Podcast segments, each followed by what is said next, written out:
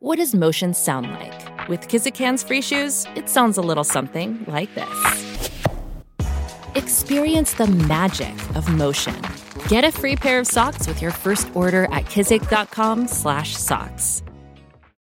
When you need mealtime inspiration, it's worth shopping Kroger, where you'll find over 30,000 mouthwatering choices that excite your inner foodie. And no matter what tasty choice you make, you'll enjoy our everyday low prices, plus extra ways to save, like digital coupons worth over $600 each week. You can also save up to $1 off per gallon at the pump with fuel points. More savings and more inspiring flavors make shopping Kroger worth it every time. Kroger, fresh for everyone. Fuel restrictions apply. The Burt Show. So let's test everybody's morals this morning. In this room? Yes. Oh, Would you go out of your way to help one of your favorite family members if they created a GoFundMe for a divorce in which they cheated? No, absolutely not. I don't even need to hear anything else. I need to hear all the details. Okay, because the details are going to make this story a lot crazier than you even think. So, this is an interesting situation because someone I know is in a very healthy marriage and they have a lot of different like rules and guidelines that they attempt to follow whenever things arise in their relationship.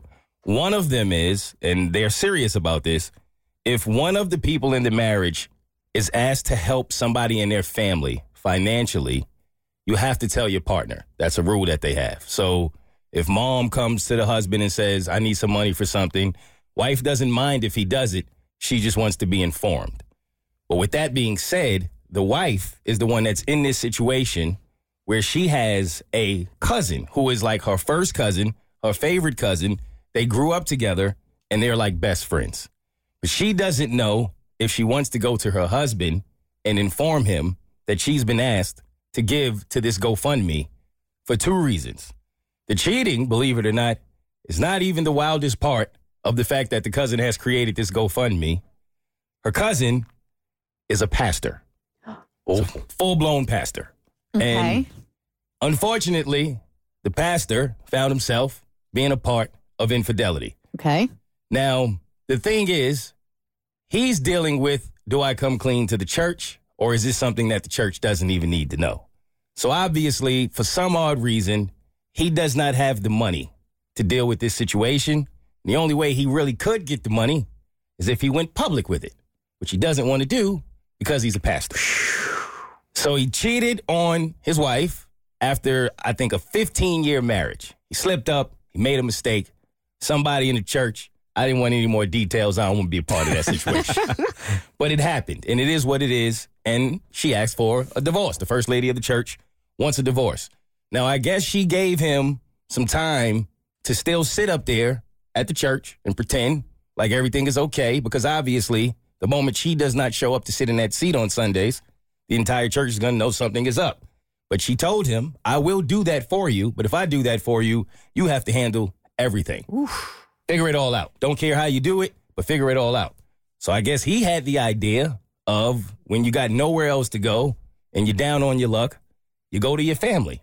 So he sat his entire family down mom, dad, cousins, brothers, sisters, everyone and said that he needs some help. He doesn't know where else to go. And he's asking his family for a GoFundMe to help him be able to actually pay for this entire divorce. Mm. And she is torn because obviously a part of her is like, dude, you did the cheating. Like this is a mm-hmm. this is a really big ask. right. At the same time, she doesn't want to see his church crumble. She doesn't want to see everything that he's built and fought for go down. So she has this dilemma. She knows if she goes to her husband, he's going to say, "You out of your mind. We're not contributing to that. It literally, she thinks he's going to say, like, he got to go to God. That's, that's where you have to go with this one. And so she doesn't even want to ask because she knows the answer is going to be no. So she's kind of torn in two places here. Do I even go to my husband about this? Do I just tell the family no? Do I help? What do you do? Because this is about religion and because it's about the church and it's because and- and because it's about Jesus. I'm going to probably take a different take than the rest of you guys, right? Wouldn't it show the ultimate form of empathy and love, which is what Jesus was about, It's true. right? To help out of this situation, even though he was totally in the wrong. Jesus also doesn't want you to play the fool and get taken advantage of by somebody taking your money because they made a mistake. That's between Jesus and him later on. That's true. I, I this would be really tough for me, in all honesty, because it. You're right. Like that's that does feel like what Jesus would do. Jesus is all about forgiveness and and and extending a hand when your neighbor needs it. And this is like your best friend, your favorite cousin. I Oh, I don't know. It's tough. Well, at least in the Christian background that I come from, divorce is a very taboo thing. That if your pastor got divorced, there's you cannot hide that. Like you, people are going to know if you and your wife are no longer together, and you're probably going to have to talk about it up on the pulpit. So I think a there's no way around getting around him not fessing up to the entire church. So I think her having the the hesitation because she doesn't want his reputation to be poor or to see his church crumble. Like we can knock that aside because he's got to complete come clean at some point. But on the other hand, it does feel so dirty asking uh, like other church members to help you get out of something that like they, they constantly push you to not do. so right? for me, if I'm her, like I would probably do it out of the goodness of my heart, but I don't know that a GoFundMe is the right way to go. Yeah, you Because can forgive somebody for what they did, but that doesn't include giving them money.